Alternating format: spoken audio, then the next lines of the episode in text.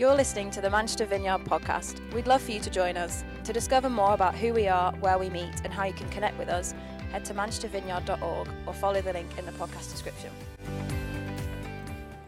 Guys, um, good afternoon. I got it right. Um, they've found the aircon, you'll be pleased to know. So, yeah, that, that feels good, doesn't it? That's positive news. That's going to kick in. Um,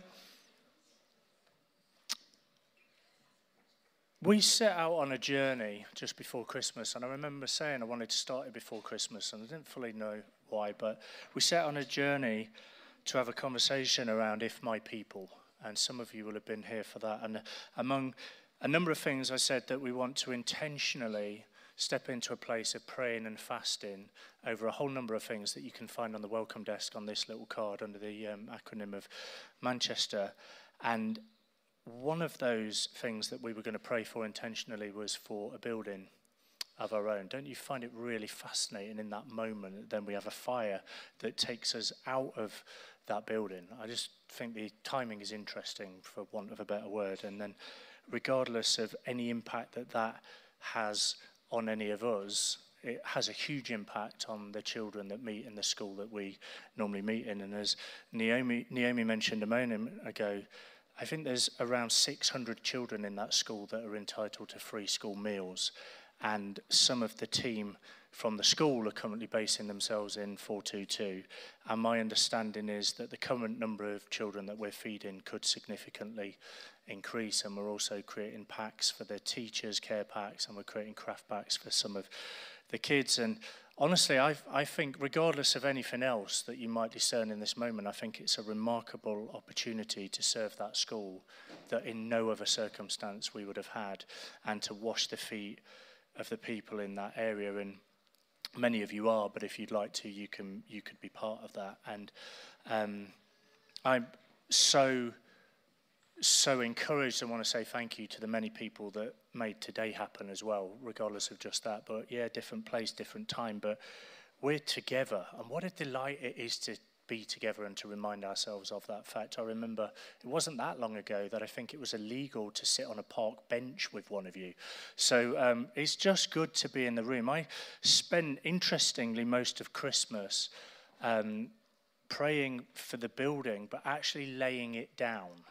I really felt that, yeah, it's important to have a place to meet, and we've mentioned that a number of times, but I didn't want to become so fixated on a building or a location I want to be fixated on Jesus and the extension of his kingdom, and I want to worship him and live missionally and see the lost reach and the poor fed. And again, I think it's really fascinating that in that moment of even doing that, even the venue we did have has just temporarily been taken away. And I realize for some of you over this Christmas period, some of you will have had um, a deeply replenishing Christmas, and then coming back, it feels a bit stretched as you go back to the normal rhythm of life. And others of you will be coming back, and actually, it will feel like really hard work because you crawled into Christmas and you needed a break, and then you had all of the interesting family dynamics that are quite exhausting that left you breathless and a little bit exhausted. And either way, regardless of how you feel, I just want to just take a moment, if I can, just to recenter us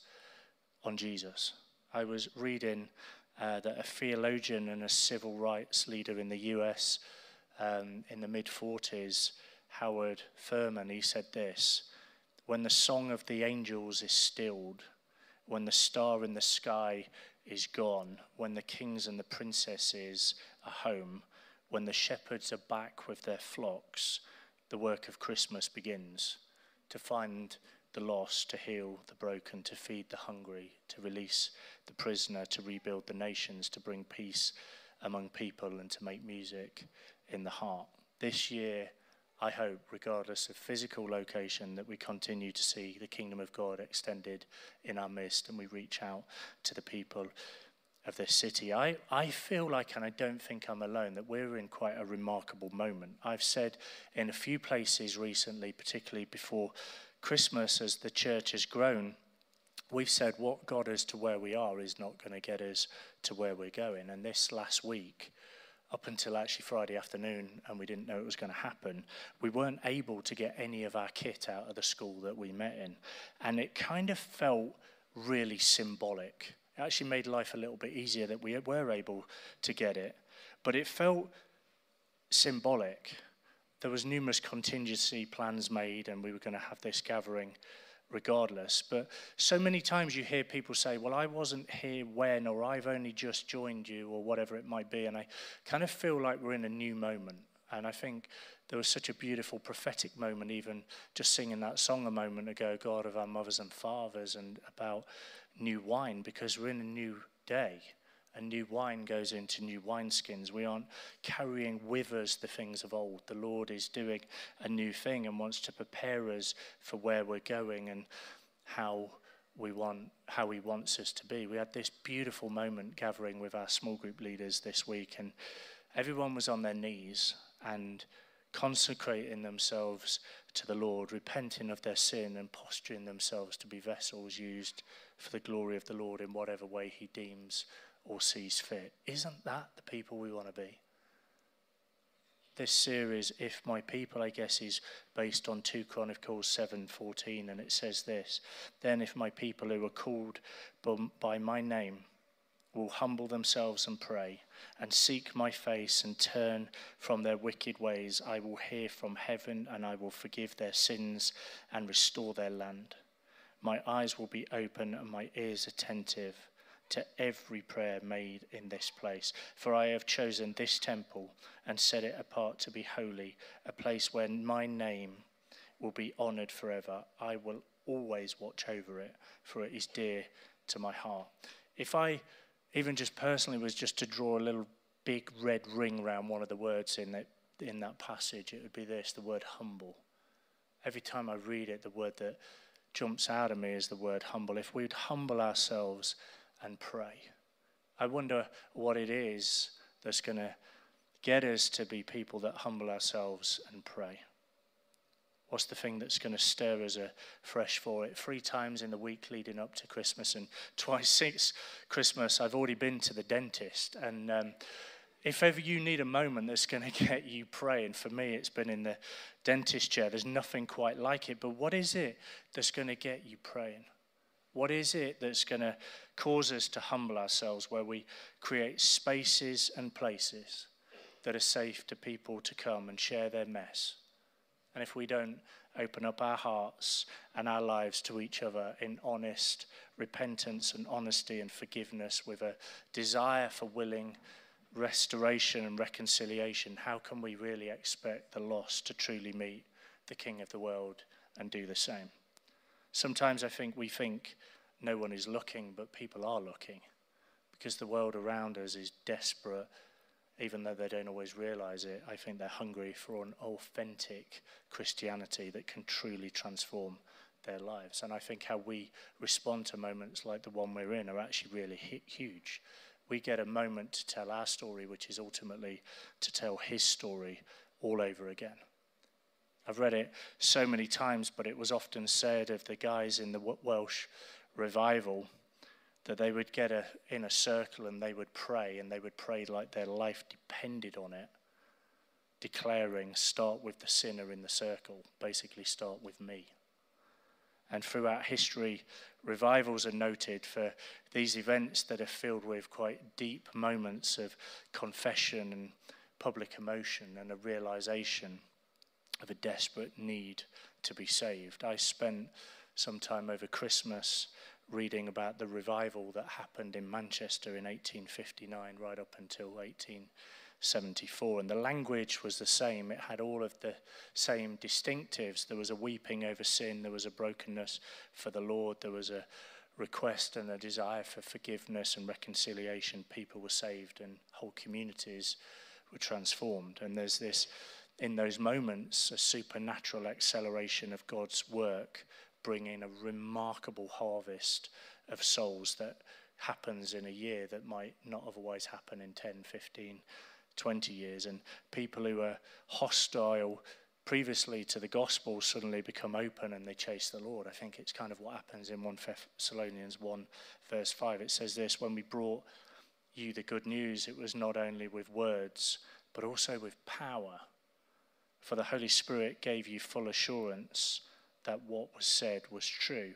And the revival that happened in Manchester at that time is often referred to as the forgotten revival. Many of you may not even realized it even happened. In terms of numbers, it was one of the most significant that's ever happened in our country. It had the longest lasting impact, but it was often forgotten because it was a revival among ordinary, common people. It wasn't associated with celebrities or names or people of prominence, and it happened quite significantly among the poor it said that at that time, a number of the vilest people, I quote them, not making a word up, they would say a number of the vilest people in society rapidly came to faith. And the transformation of those people that might be deemed as the bad people attracted some people to it just because of the reality of the significance and the power of the transformation that was happening.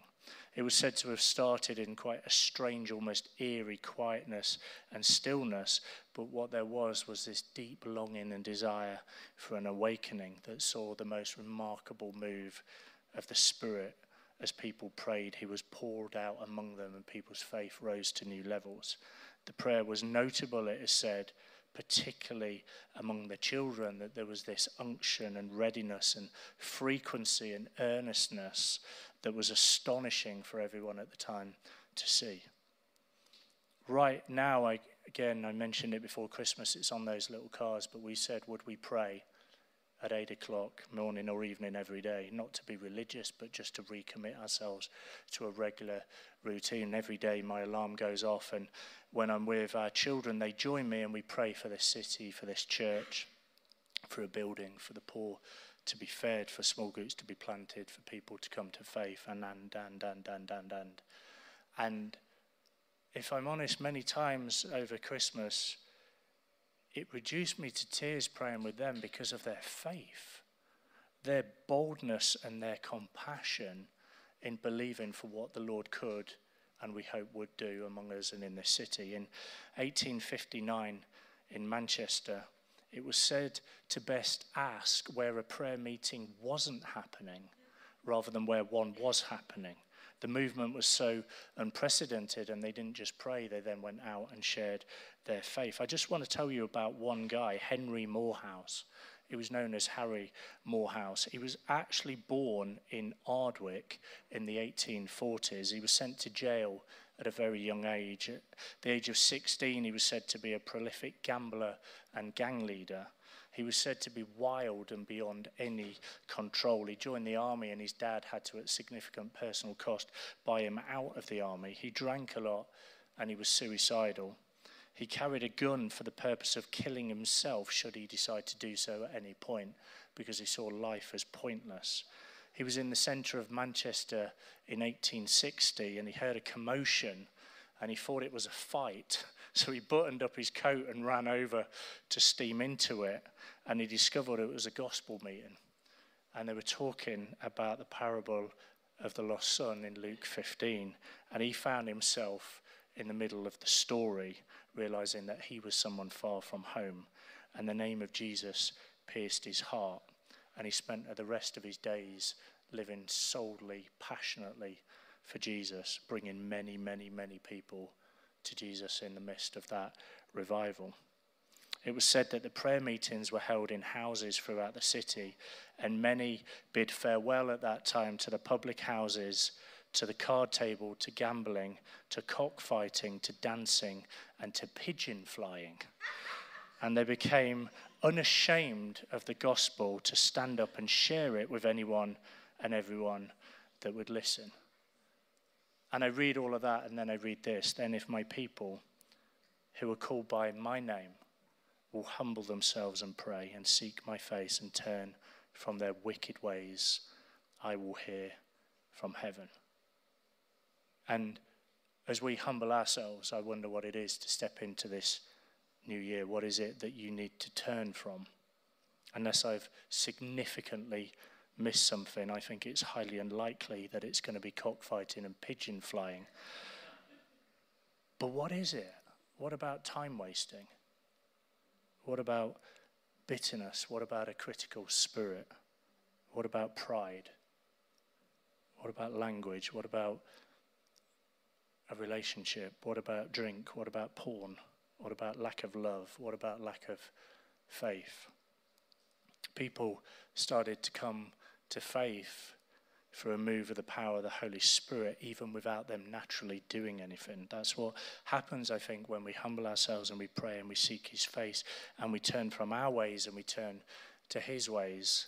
I realize you could roll into this year and just be business as usual. I really long for it not just to be business as usual. I think the great thing about this venue thing is it stops us being comfortable and it stops us thinking that we have any hold or any control over anything and we have to constantly and consistently humble ourselves before God and go back to his way, his term, his presence, his power. Hebrews 11 verse 8 says this, it was by faith that Abraham obeyed when God called him to leave home and go to another land that God would give him as his inheritance.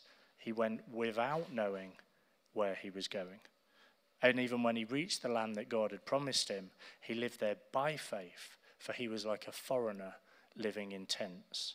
It goes on, verse 16, but they were looking for a better place, a heavenly homeland. That is why God is not ashamed to be called their God, for he has prepared a city for them. We don't always know everything. We don't always need to have it bolted down because we're trusting we're trusting in God to lead us, to guide us, to plant us wherever He wants to plant us. I guess my question is will we once again surrender it all and humble ourselves? What does it look like to humble ourselves? James 4, verse 4 Don't you realize that friendship with the world makes you an enemy of God. I say it again if you want to be a friend of the world, you make yourself an enemy of God. Do you think the scriptures have no meaning? They say that God is passionate, that the spirit he has placed within us should be faithful to him, and he gives grace generously. And as the scriptures say, God opposes the proud, but he gives grace to the humble. So humble yourselves before God. Resist the devil and he will flee from you. Come close to God, and God will come close to you. Wash your hands, you sinners. Purify your hearts, for your loyalty is divided between God and the world. I long not to be opposed by God. I want to live and I want to walk in and among his grace. As James said, resist the devil. Can I almost just say, as a side note, that what I've read of the revival in Manchester in the 1800s, it said that the move of God in its infancy arose such great opposition and persecution. It says that none of them had previously experienced opposition like it up until that point. It said that they felt as though it was because Satan's kingdom was shaking. Honestly, I, I know interesting stuff happens. I've had, just in the last few weeks, the more we've increased our prayer, I've had some very interesting dreams. I've also had some amazing God dreams, but I've had some that have been really, really uncomfortable. I've also seen among a number of you some really interesting health challenges that don't feel they should be as they are, and also some relational tensions and some circumstantial difficulties that a, current, a number of you are currently facing, there is a rage that happens when we step into the fullness of what God has for us. Some of you will want to right now quit. You'll want to quit jobs, you'll want to quit faith, you'll want to quit everything. It will feel like too much, you'll feel stretched too far, you'll feel overwhelmed, you'll find and feel that people are battling against you we are contending. Contending for marriages, contending for health, contending for involvement, contending for hearts, for you not to have distractions, for you not to settle, for you not to be passive, for the way you interact and relate to others, for your faith and your belief in Jesus, for your workplace, for your street, for your road. We're contending We're contending for you to be people that step fully into all the Father has for us, seeking the fullness, seeking to live obediently, seeking to reach out to seek and save the lost. I don't think any of that comes without a fight. But what do we do? We humble ourselves. Ephesians 4, verse 2, and always be humble and gentle. Be patient with each other, making allowance for each other's fault because of your love. Make every effort to keep yourself united in the Spirit, binding yourselves together with peace. Sounds so good, doesn't it? But I don't think that's easy. To make allowance for each other's faults, to be patient with each other. It's what we're called to. But it's so much easier to say, hey, here's your fault than here's my fault. It's so much easier to say, hey, you need to deal with this rather than I need to deal and make allowance for that and simply humble ourselves. It's said again of the revival in Manchester that by the time D.L. Moody, who many of you will have heard of, by the time he was part of it, and all the stirring that was happening, it said this Manchester, I rejoice, is now on fire. One of the most difficult of English cities, perhaps to be set on fire by anything but politics, is now fairly ablaze, and the flames are breaking out in all directions. Moody then, in his biography, went on to say this. He said that he felt that God used him more in those days than in the 17 years prior to it.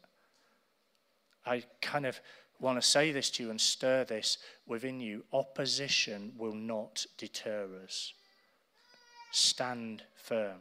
There were places and spaces that Jesus himself couldn't do anything because of a lack of faith. He often said, Hearts are hard or they still don't understand. Isn't it that don't we long to posture ourselves in utter desperation and humility to seek the face of God and to long for Him to move in ways like we've never seen before.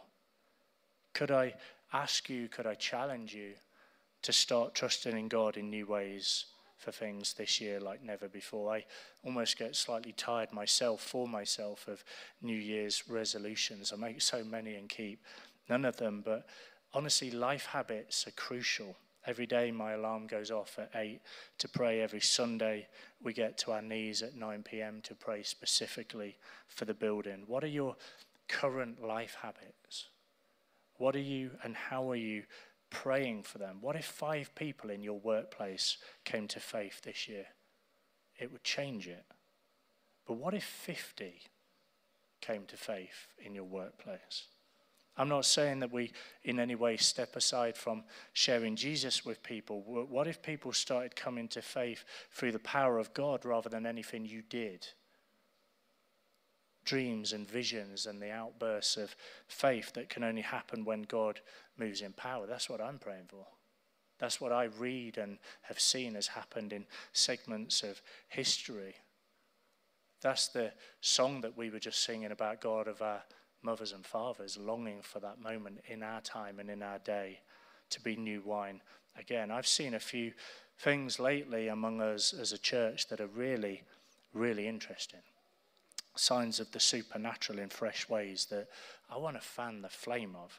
I went into the supermarket nearest to where we live the other day with my daughter, and we were looking for something that we couldn't find. And this lady said to us, she said, You look as lost as I do. And uh, we ended up chatting for quite a while, and it was one of those conversations where it, I don't want to over spiritualize it, but honestly, it was nothing short of a divine appointment. She was trying everything within her to interact with us and ask us questions about things. And I, as I often would in any environment, I'm looking for ways to shape that conversation and to share about Jesus, but she's chatting with me and asking me questions, so she was making it quite easy.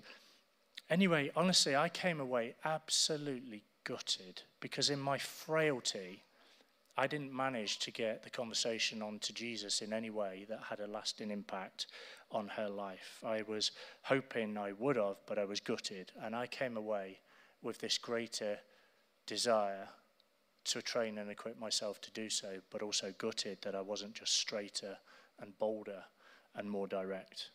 The opportunity was on a plate, as 1 Peter 3:15 says. Instead, you must worship Christ as the Lord of your life. And if someone asks you about the hope you have as a believer, always be ready to explain it, but do it in a gentle and a respectful way.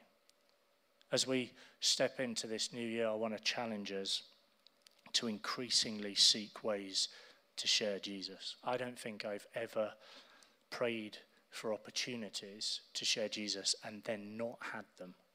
But how often do we pray for opportunities? Who are the people on your street, in your neighborhood, in your family, in your workplace, in your world at the minute that you're praying for?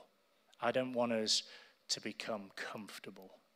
Comfortable with a venue, comfortable in small group, comfortable in the community that we have and we know. We want to humble ourselves before God, knowing in our strength that the gospel is foolishness, but under the power of God, it transforms lives. One of the things I've been pondering is have I become comfortable? Have I become comfortable with us meeting at the Dean's Trust? Not that hopefully we're leaving there forever at this moment and it's just temporary, but what if some of us were called to move house and plant small groups in other parts of the city, laying foundations for what's to come? What if we were to become comfortable with the uncomfortable? To continue to find ways creatively to reach the lost, to reach new people, we've got to keep planting small groups. I said to the small group leaders this last week when we met, I think it's so much easier to be in a group than to lead a group. That would be my observation, partly because I would say, if I'm really honest, the same of leading the church. I think it's way easier to turn up. I know numerous ways that I'd love just to turn up and serve the leaders and make their life slightly easier. I can think of a number of ways that I'd want to invest in all that God is calling them to and to support them in and encourage them and then champion them. And then I realized that God doesn't call us to easy. And He doesn't call us to a comfortable life. He calls us to be part of a forceful extension of the kingdom of God, making whatever sacrifice is needed to lay down our lives as Jesus laid down his life for the church. He modeled to us what to do and how to do it. Our youngest daughter this last week was um, cutting up an orange, and if I'm honest, I was, I was slightly alarmed because she'd got like a middle of the range knife. It wasn't the sharpest one, but equally it wasn't the bluntest one. And she'd got a plate and she'd sliced both ends off and she was going round the orange with this pretty sharp knife. I don't want to make it too bad because sounds like an irresponsible parent, but she was going round it, cutting the skin off it and almost then somehow peeling it like a banana. Now, to many of you orange eating people, you will understand how that happens. I can't stand the thing, so I've never really done it myself and wouldn't know how to do it, and I'd have made quite a song and dance out of it. But anyway, thankfully, I didn't go, whoa, whoa, whoa, whoa, whoa, put the knife down. I said to her, How did you know how to do that? And she said, I've seen mummy do it. And you know, I thought it actually kind of sums up how this thing works. We watch what Jesus did, and then we just try and do it. And we try not to make it any more complicated than that. 1 John 3 16. We know what real love is because Jesus gave up his life for us. So we ought to give up our lives for our brothers and sisters. If someone has enough money to live well and sees a brother or sister in need but shows no compassion, how can God's love be in that person? Dear children, let's not merely say that we love each other. Let's show the truth by our actions. Jesus gave up his life for us. Ephesians 5:25 For husbands this means love your wives just as Christ loved the church. He gave up his life for her to make her holy and clean, washed by the cleansing of God's word. He did this to present her to himself as a glorious church without spot or wrinkle or any other blemish. Instead, she will be holy and without fault. If ever there was a time to refresh and renew our hunger and desire for Christ, his church, and his cause, surely this is a good one.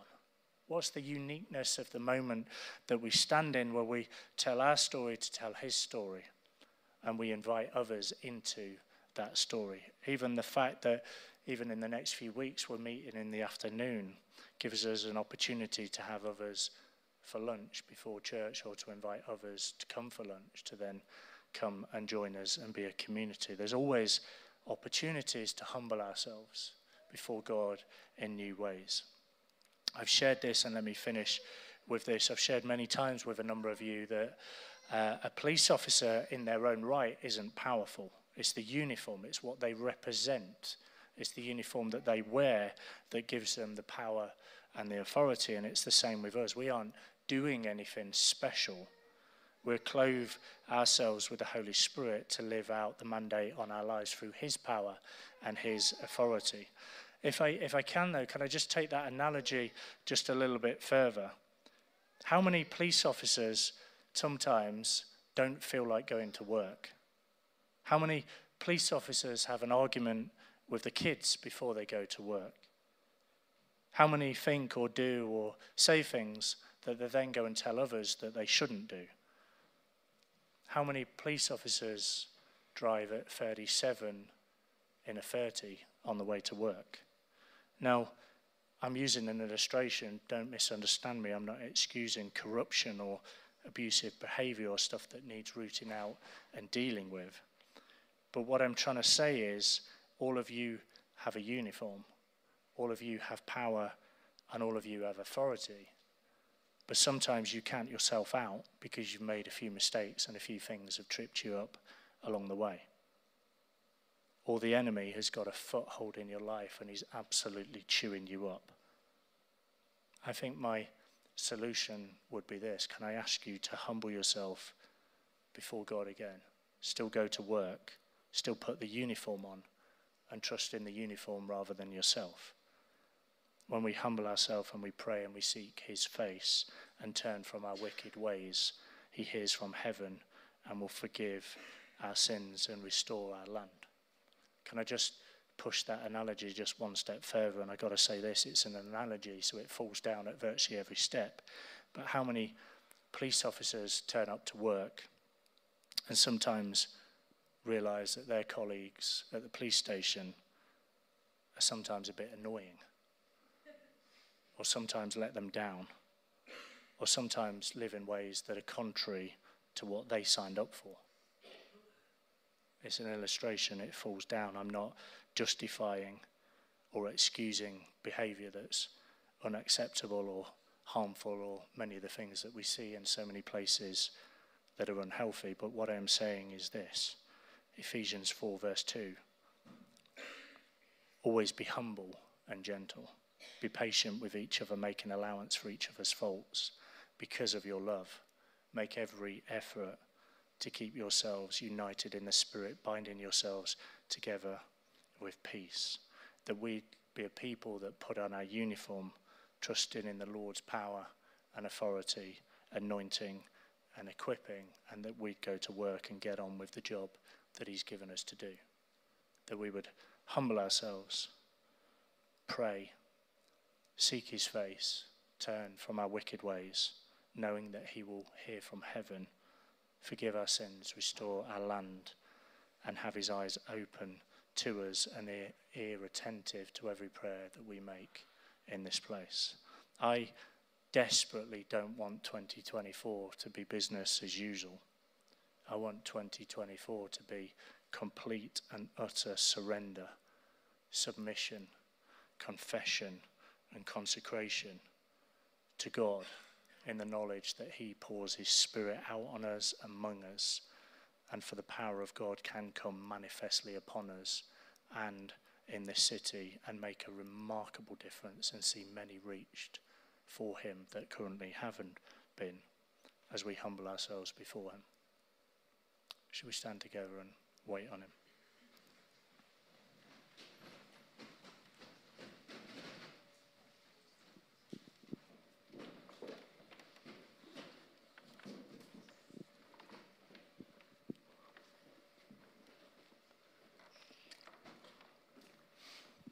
many of you will be new or the first time in this environment, we're just going to wait on the Lord. It might help you just to close your eyes to not be distracted by those around you. Spirit of God, we welcome you. Come,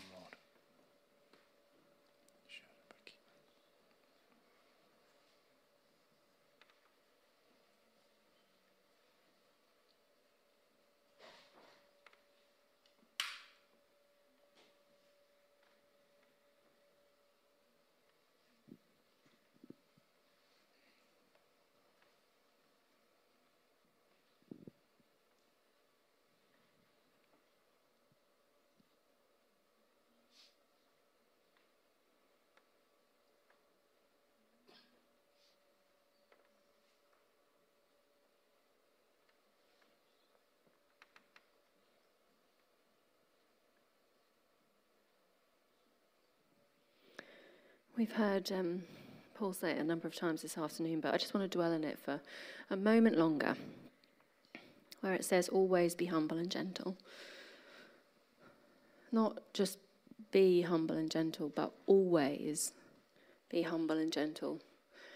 That is a tall order, but it's in the book, and so by the power of the Spirit in us, it must be possible.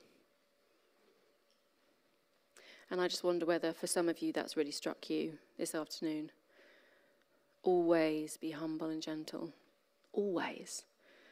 And if you feel like that's something that you would really like to grow in and develop in, and I think that is a lifelong journey for all of us, but if that is something that you just, it's like making your heart beat faster, and you just think, oh gosh, I need, I need help to, to grow in that, then I think um, I'd love to make an, make space for, for some of you to, to respond to that. But I think there'll be a number of things that um, you may want to respond to this afternoon. Another another sense I had was that when we were singing, we'll never see the end of His goodness. We'll never see the end. I want to acknowledge those of you that feel like actually you have seen the end. You're kind of clinging on in there, and you're actually not really sure about this kind of never ending goodness. And for you, I would love to invite you to, to respond and have someone pray with you and alongside you who is able to hang on to the truth and can declare over you again that we will never see the end of his goodness.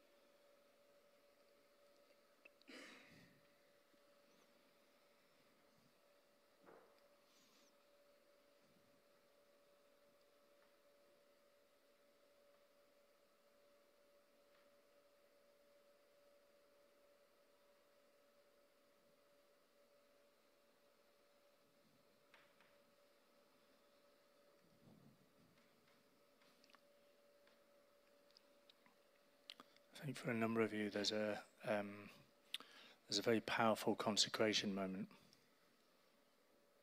It's often it doesn't look dramatic, but it's a it's a stillness, it's a softness, it's a willingness and a longing and a hunger and a desperation for the things of God, and for a um, intentional laying down of everything that inhibits that. Any jealousy, bitterness previous pains, hurts, and repented of sin. Repetitive habitual behaviours that have held you back. I feel like some of you, it's almost like a sort of bungee cord that every time you think you've, you're, you're, you're falling into the presence of God, it just bounces you back. I just feel that there's a break moment in a moment of utter humility and consecration again before the Lord. Lord, I need you, I want you, I long for you that we'd never be the same again. Some of you are contending for things that have held you back.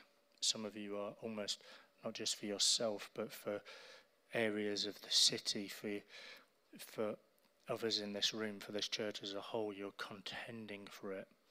You're believing for something. You're consecrating yourself before the Lord, humbling yourself, longing that He would move. A, like there's a, for some of you, I think, as, even as I say that, there's like um, you just feel something coming on you, like for your hands. There's a, there's a, um, there's a, there's a weight. There's a warmth. It's like sometimes even physically represented what God is doing. Lord, we welcome you. Come, Lord. Come, Lord.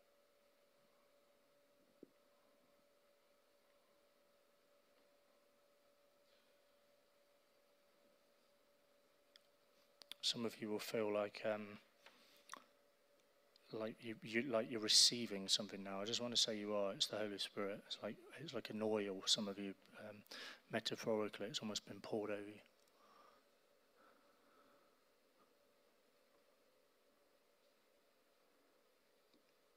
Some of you, as you look back over the last period of time, even a couple of years, you could just acknowledge ways where the, you've you've been downplayed, you've been downtrodden, you've been pushed back in your authority or the enemy has sought to take you out. I just want to pray a release moment over you.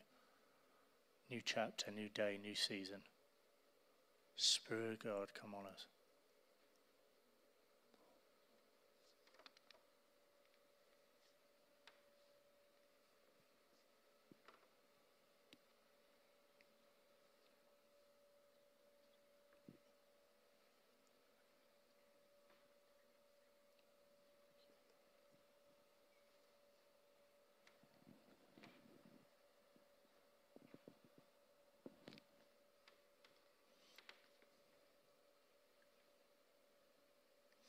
Just as we respond to some of that, that you can see the Lord moving on people all over the room. I feel like whenever you get a moment that you're going to step into something of God, there is a resistance to it. So some of you right now, it almost feels like it's like you're wearing moon boots. You've got this weight and heaviness that causes you to resist. I just, if that is you, I just want you to acknowledge it, because there'll be a resistance to you stepping into fullness.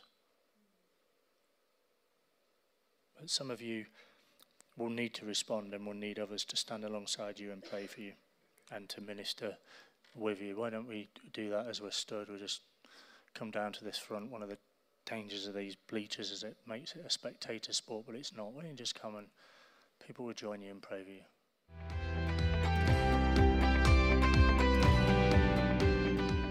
Thanks for listening. To find out more, head to manchestervineyard.org or follow the link in the podcast description.